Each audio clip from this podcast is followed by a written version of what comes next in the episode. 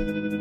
Welcome back to another episode of the Sounder at Heart podcast. I am Jeremiah Oshan. I'm Mark Kastner. This is the Sounder at Heart podcast. Joined by my co-hosts Mickey Turner, Susie Rance, Tim Foss, Beth Mantle, and Dave Clark. This has been an extremely weird podcast. How are they going to be able to handle that? Just the bottom line is they don't have an answer to that. There was never really a time when I was super concerned. Seattle did fine. There's a reason they got signed a first team contract. Very special guest, Brian Schmetzer, head coach of the Seattle Sounders. You know who he is. Brian, how are you doing? I'd start off, Jeremiah, by saying one thing, and this isn't my quote. I have to attribute this to Tom Dutra. He always says, tough times don't last, tough people do.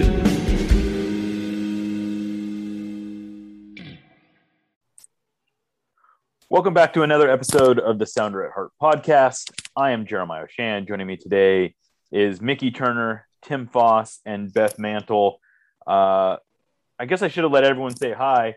Mickey, let's start with you, and and you can kind of uh, give us your your quick spiel. What did you think? What did you think of the Sounders win over Sporting KC? Uh, yeah, I thought it was an impressive win, um, particularly in the first half. Uh, I, I kind of got the vibes from the LAFC championship match uh, back in 2019, just as far as the way that they played and were very sturdy in defense, didn't really allow anything. Yeah, they gave up some possession, but they were clinical in the chance that they had, uh, you know, scoring the first goal. In the second half, uh, not so much, uh, even though they were able to get the second goal in uh, somewhat uh, unusual circumstances. But they were definitely behind, um, you know, SKC definitely put it to them for a good portion of the second half. But as is their want, they are very sturdy in defense. They don't give up a lot of chances. Uh, the one goal they gave up was, you know, kind of an unfortunate goal that Frei certainly you would think he would get, you know, nine times out of ten. Um, and you know, definitely down the stretch, they were really getting pressured and weren't really able to do much. But I think for you know the first you know 60 you know 65 minutes of that game they were they were very good and it was a very entertaining game overall even if the last you know 15 minutes was not uh you know uh, you know was kind of a uh, all hands on deck defensive action. But overall you know just an entertaining game and they played well for the majority of it. So tim i i was thinking excuse me that uh this was sort of a, an inflection point uh, for this seven games and 23 day stretch that they're now on the on the back end of. But if they had lost this game, they would have found themselves in second place. Like they would have been, I think, tied with the Rapids for second place. They would have now had a four point gap between them and Sporting Kansas City. They'd have no cup to show for it. They'd have another road game on short rest coming up.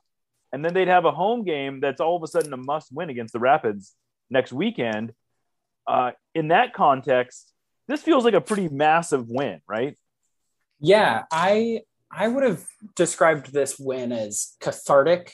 Uh, you know, it wasn't it wasn't always the prettiest. I think the Sounders certainly looked like the better of the two teams for good chunks of the game, definitely much of the first half. But uh, you know, to your point, had they lost, they would have dropped down the standings, been tied with Colorado. SKC would have had a much firmer hold on first place. The Sounders would have had one win in their last four, heading into a like absolutely brutal stretch of seven games, and really the whole nine game stretch to the end of the season. They play five of those nine games on the road, which you know maybe for the Sounders this season that's a good thing. They've been the potentially the best they've ever been on the road this season and their struggles have often come at home but still you you have you would have to feel a little bit of pessimism creeping in at that stage. You know the the other sort of big thing coming out of this game is we've had you know two consecutive games not both MLS games but two consecutive games where Raul Ruidiaz really seemed like he should have gotten a few over the course of those two games. He's had looks, he's had really good seeming chances and just hasn't been able to finish. It's now been four straight MLS games that he hasn't scored in. Um, he hadn't scored in three all competitions games before the Santos game, scored in that one.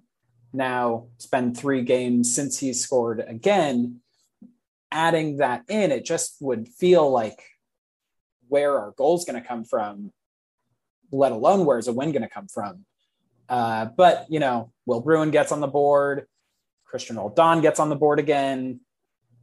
They get the win in Kansas City for the first time in over eight years. And even if parts of that game were frankly ugly, you still have to feel pretty good having gotten the, you know, a couple goals and a win. Yeah, Beth, you kind of joked that, uh, you know, they, they've got these two games coming up, one against the Earthquakes, the other against the Rapids. And you kind of joked that the, the Earthquakes game maybe is the one that they're more likely to win based on road and, and away form or home and away form. Uh, yeah, I don't know what this team looks like. It's very, it's almost, it does legitimately look like their their game just sets up better for the road. I don't know. What do you think? It's it's very strange. Um, I mean, I think the worst part about it is if you think about us doing this well on the road in a season where we had a typical home form, like how well we could have done um, over the course of the season. Like, where does that put us in the supporters' shield race?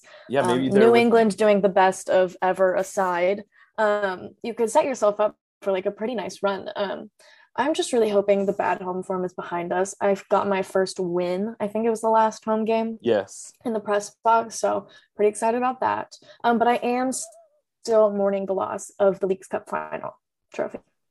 Yeah, I that- miss that- her. She Yeah. should have been mine.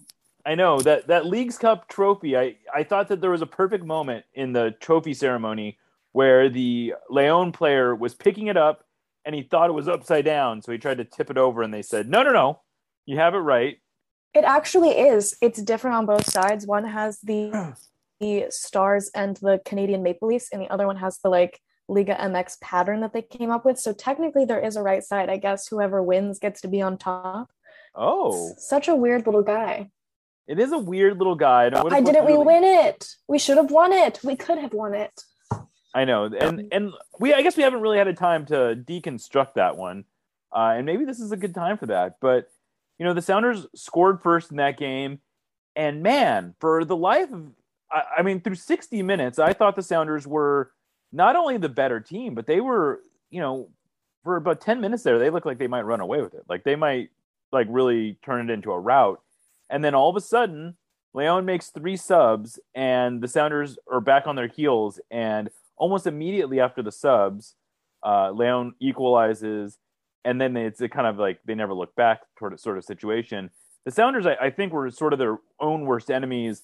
Brian Schmetzer made a, a point of saying that he thought all three goals were were team breakdowns, and I'm sure he's correct in that you can probably find multiple moments in in any of those plays where, you know, more than one player made a mistake. But you know, Mickey asked this question in the presser, and I thought he was I had the same read that whether or not there were multiple things that anyone could have done to stop it, especially, you know, like I look at the second goal, especially Sounders had six defenders in the box on three attacking players. The ball is going towards the end line, really nowhere to go with it. And Shane O'Neill commits a pretty boneheaded penalty. Like he doesn't need to go to ground there. And he just, he, but then if he does go to ground, you got to win the ball. He doesn't win the ball and it's just he bails out the the attacking on Mena, absolutely bails him out, and then just to kind of rub salt in the wound, uh, Stefan Frei guesses right on the on the penalty, but he just can't keep it out. Just an absolutely frustrating sequence, and then of course the third goal is, uh, you know, is very regrettable as uh, Xavier Arreaga basically gets it taken off him. You can quibble about whether it was Stefan Frei's pass that set him up poorly or Javier not doing better or maybe he was fouled but either way it's a, it's a bad giveaway i i don't know how you don't see some some individual errors in that one but um mickey how i mean i think what was most striking about it was how uncharacteristic all that was Yeah, and it's just as an aside to what you said about uh, Schmetzer, you know, putting it more on team breakdowns. Uh, after training uh, last week, he offered to take the press through a kind of uh, chalkboard session yeah Uh, on each of the those goals. So uh, if anybody out there would like to see that, uh, certainly uh, let the Sounders know, and we'll uh, we'll try to get that set up because that would be obviously cool to have him take us through Yeah. kind of chalkboard session. Um, but yeah, to your point, they were yeah. The O'Neill one is probably the most uh, egregious to me. Um, just given that you know the kind of the game state and where they where the team had uh, Mena set up in that particular situation. And I was, uh, you know, again, the tackle was was unnecessary, you know, to the extreme, and it just wasn't something that needed to happen. And I know people were giving uh, Arreaga a lot of grief for her for his his error, and certainly he bears some blame. But I was kind of on the uh, the side of that he was poorly set up for that particular sequence. Why And do if have you're gonna- people not taken the opportunity to give Javi grief about and something? it's, yeah, that is all right. uh, yeah, that certainly is not something that people, many people miss out on. But in you know in that situation, uh, uh, someone in the Slack uh, pointed out, and I agreed that you know if if you're expecting Arreaga, to just boot the ball uh, once he receives it, you might as well just have Frei do that in the first place. Um, and you know, again, that is just something you know. Again, in the in the situation, you know, you know, things happen, and you know, again, it was just a breakdown, and you know, unfortunate um, and regrettable that they ended up giving up that goal, especially when they came back at the end of the game and got the deflected goal. And then Ruidiaz, to kind of what Tim pointed out, had a couple of, or had at least one just golden chance to at least send it to penalties. Um, and yeah, it was just, you know, two, they were in control of that game after they scored. And had they just been able to get that second goal, you you know, you probably think at that point Leon is just you know kind of wraps it up. Um, you know, certainly they're not going to give up or anything, but you know, just the Sounders at that point just have all the momentum in the world, and it would have been a monumental collapse uh, to to give up uh, you know two a two goal lead at that point. And unfortunately, yeah, the substitutions made a difference, uh, and it was just uh, yeah, it was it was disappointing, but you know at least they they've kind of wiped that bad taste of that out of their mouth with the win at SKC because yeah, it would have been really a daunting uh, prospect coming off of a loss in the Leon game, a loss against SKC. You're going on the road to San Jose, and then you're going to try to get a result at home where your form hasn't been great against the Colorado team that you know may not be the, the greatest team in the world, but certainly can come in and get a result or at least you know play to a draw. Uh, and so you know that for all those reasons, the SKC victory was especially important. I think. You know what, what struck me about the the the Leon loss was I went back and looked at the records. This is the eighth time since 2007 that a MLS team has played a Liga MX team in a international final, meaning uh, Superliga, CONCACAF Champions League, and now Leagues Cup. All eight of those games, as you probably know, have been won by Liga MX teams. Uh, and what's even more notable about that is in seven of those eight, the MLS team only lost by a goal.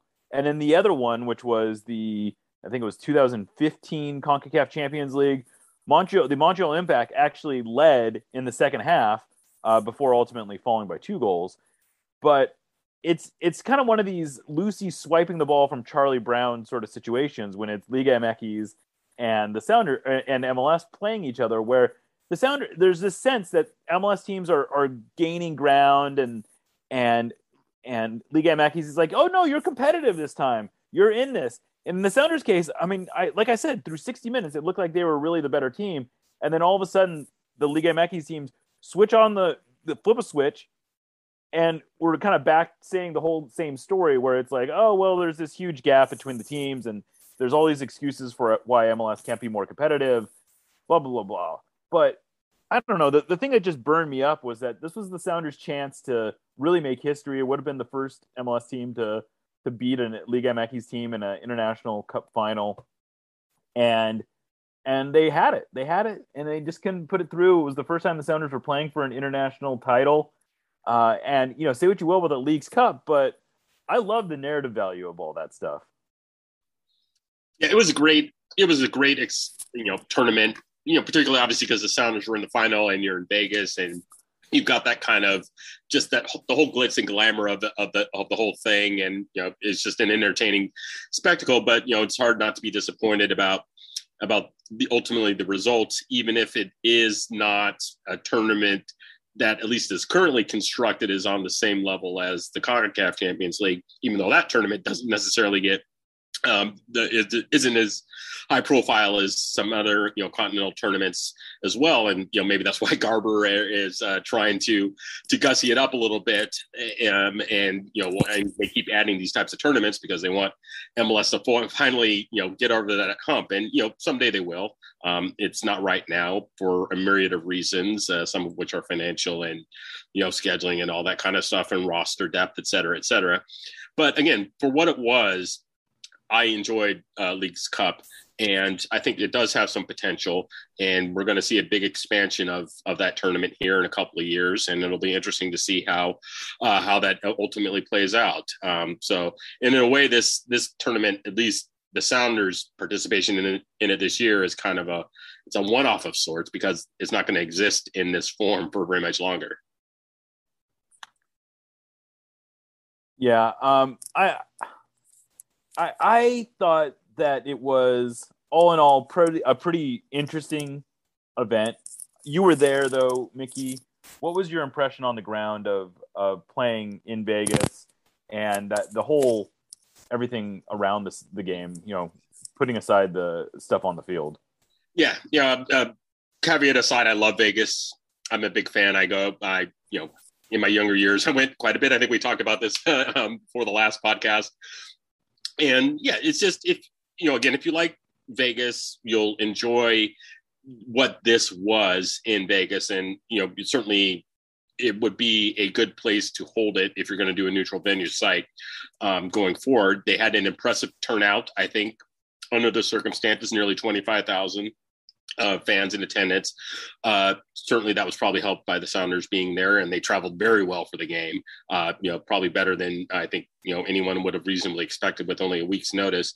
Um, you know, on the ground, I wouldn't say that there was a lot of uh, media attention on the game, and that's more a function of you know this tournament being very new and not being not having any local team involved i'm sure I'm sure hurt that, and just you know the general uh, place of soccer uh, still in in the North American media.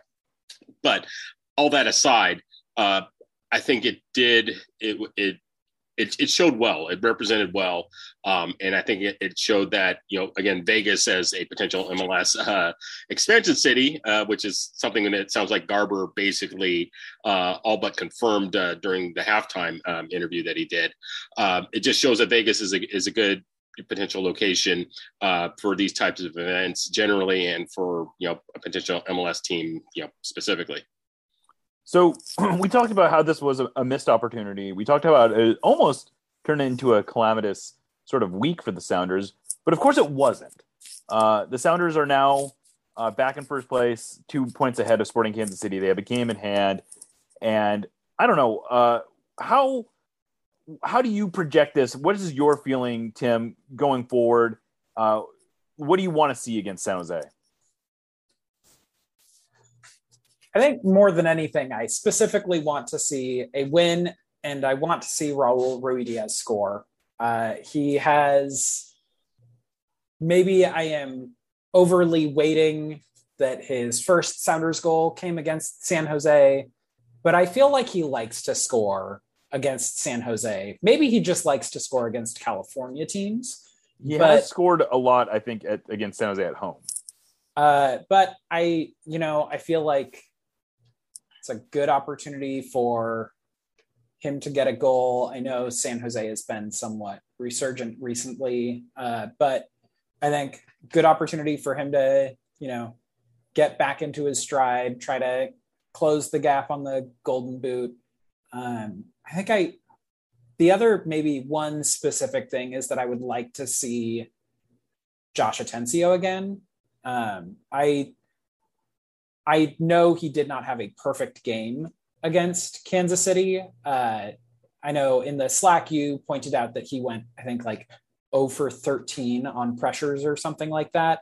Yeah. Um, which I am sure is correct, but doesn't feel representative of his performance. I would agree with you there. I and I think his passing. What I mean, I think for one, I'll I'll, I'll just throw this out there. I think the activity of pressuring is sometimes it's not as important as actually winning your pressures, but I think there's some value in just being in position to to like put pressure on your opponent in that way. But his passing I thought was good. I think he was, you know, he, he's very vertical in the way that he plays for a deep lying player. Uh, you know, he he like both to dribble forward and also pass forward. He's not afraid of, you know, making the decisive pass. His play set up the first goal. Uh, he made the the interception that and, and the pass to, to Brad Smith uh, that went ahead to uh, that went ahead to Cristian Roldan. That's like the third time I think that I thought he deserved a hockey assist, and I don't think he got one. Yeah, one I I just feel like he has a knack for finding himself in the right spots, whether that's on the attacking side of the ball or defense. I think if there was a stat of like press that leads to the press, right, he'd probably have done pretty well in that game. It felt like there were lots of instances where he went to press, he the guy maintained the ball but was a little bit looser with it, and someone else won the next challenge. Um, I I also think, and I noted this in my recap, and we discussed it some in the Slack, but I think as much as I love Kelyn Rowe, and I think he adds a lot and has been a huge addition to the team, I think in a lot of ways, Josh Atencio offers something in that midfield that just allows Joao Paulo and Cristian Roldan in particular to play in a way that elevates their best qualities, that they are a little bit freer to commit when they go forward or to really dive in on a tackle, knowing that if they don't win that tackle or they lose the ball when they go forward, Josh Atencio is going to be there to clean things up or pick up a loose ball or make a pass or find them with that run in a way that I think Kelyn Rowe just doesn't quite have they don't seem to have the same kind of confidence that that's going to happen when Rowe is there. Uh, and they look to continue, you know, make this win into a winning streak. I think having Atencio on the field seems like a valuable thing. Yeah, I would I would agree with all that. Uh, Beth, do you have any any hopes and dreams for this San Jose game where I suspect we we may see a somewhat rotated lineup? Um, my main hope and dream is obviously three points. Um, it's on the road, so like that seems doable for them. Yeah. I feel more confident asking for a road win than a home win at this point. Um, and I feel like we've had some successes against San Jose. Well, it's been a mixed bag. I don't know. We'll see what happens. I will say we, that this our um, recent few, our recent past at San Jose has actually been pretty good. Yeah, but I feel like in the past it's been very bad. So there, I don't know. Yes, it's what been it's been hit and miss there. Um, but I will say that this is making me realize that I'm not a fan of this condensed MLS schedule. I am getting tired. Like we just every Sunday, Wednesday, Saturday, Thursday, Tuesday, Wednesday, Sunday, I'm tired. I don't it's know exhausting. what they're gonna do with the new Leagues Cup thing where we just take a break for a month, but we still play the same amount of games.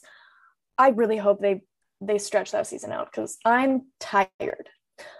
Also, one more thing Jordan Morris is coming back. I was, I yes. After the San Jose game, to full training. So I'm more excited for after the San Jose game when Jordan Morris comes back at this yeah, point. Yeah, I, I think that's definitely a good note to close on. I was going to mention that, that uh, all indications are that Jordan Morris is going to be back in full training sometime this week. My suspicion is maybe as soon as Thursday, uh, if not then, probably Friday we don't know exactly when he's going to be back on the field, but if he's back in full training, it, it feels like it's just a matter of time at this point. I mean, he's got, you know, he, he's got himself, you know, uh, the Senators have nine games left in the regular season. I don't think it's crazy to think that he might play in four or five of those, which would be pretty remarkable, right? I mean, this is this is a guy who blew out his ACL a little over six months ago, and you know last time he missed effectively a whole year. This time it looks like he could be back in in virtually half that time. Uh, Mickey, do you have? I know you've been out at training. I'll let you close with any thoughts you have on what we've seen of Jordan Morris so far. Yeah, he's been going hard at training for what he's been doing now, and that's to be clear. He has not been in any scrimmages or really short-sighted stuff. He has been mixing it up a little bit, so uh, he's definitely you know more advanced, I think, than we we could have dreamed at this point. And so uh, it'll be interesting to see what he does on. I think they have training on uh, Friday because yeah, they have uh, the game on Wednesday and then they have Thursday off, so they'll be back on Friday. Uh, so presumably that is when we will see him in you know full training. Uh, so obviously we'll need to see what he does and how much of that training he is involved in before we could probably give a guess. And uh, none of us are doctors and can't really speculate on that front. But he is on a you know strict medical timeline, as Schmetzer keeps saying. But it sounds like he is just about ready to go. So I would agree with you that you know after the international break in October, seems like maybe uh, maybe the week after that seems like the the perfect time for him to return, and that would give you know give him like you know as you say, four or five games uh, to get kind of his fitness back. You know, maybe he's in a position to start in the season finale, uh, assuming everything goes well, and then you've got him uh, line up for the playoffs at that, point, which is great. I mean, yeah, it's it's. I I'm not even necessarily. I'm just uh, happy to see the possibility of him back on the field. I don't know. Uh, if we'll get to see him start or not, but just the idea of him playing in competitive games this year uh, fills me with a huge amount of joy. Uh, you mentioned the international break. I'll, I'll, note that the Sounders are unfortunately not able to take off this international break because the game they had to reschedule a game against the Whitecaps uh, for Leagues Cup, and that got pushed to the international break. So they're going to have to play a game that weekend, which they originally had scheduled off. But that's probably a good place to to end this. Uh, we will be back, and I'm sure talking about the San Jose game and and looking ahead to the Rapids game. Uh, so for now, I'm Jeremiah Oshan signing off for Mickey Turner, Tim Foss, and Beth Mantle. This is the Sounder at Heart podcast, and we will catch you next time.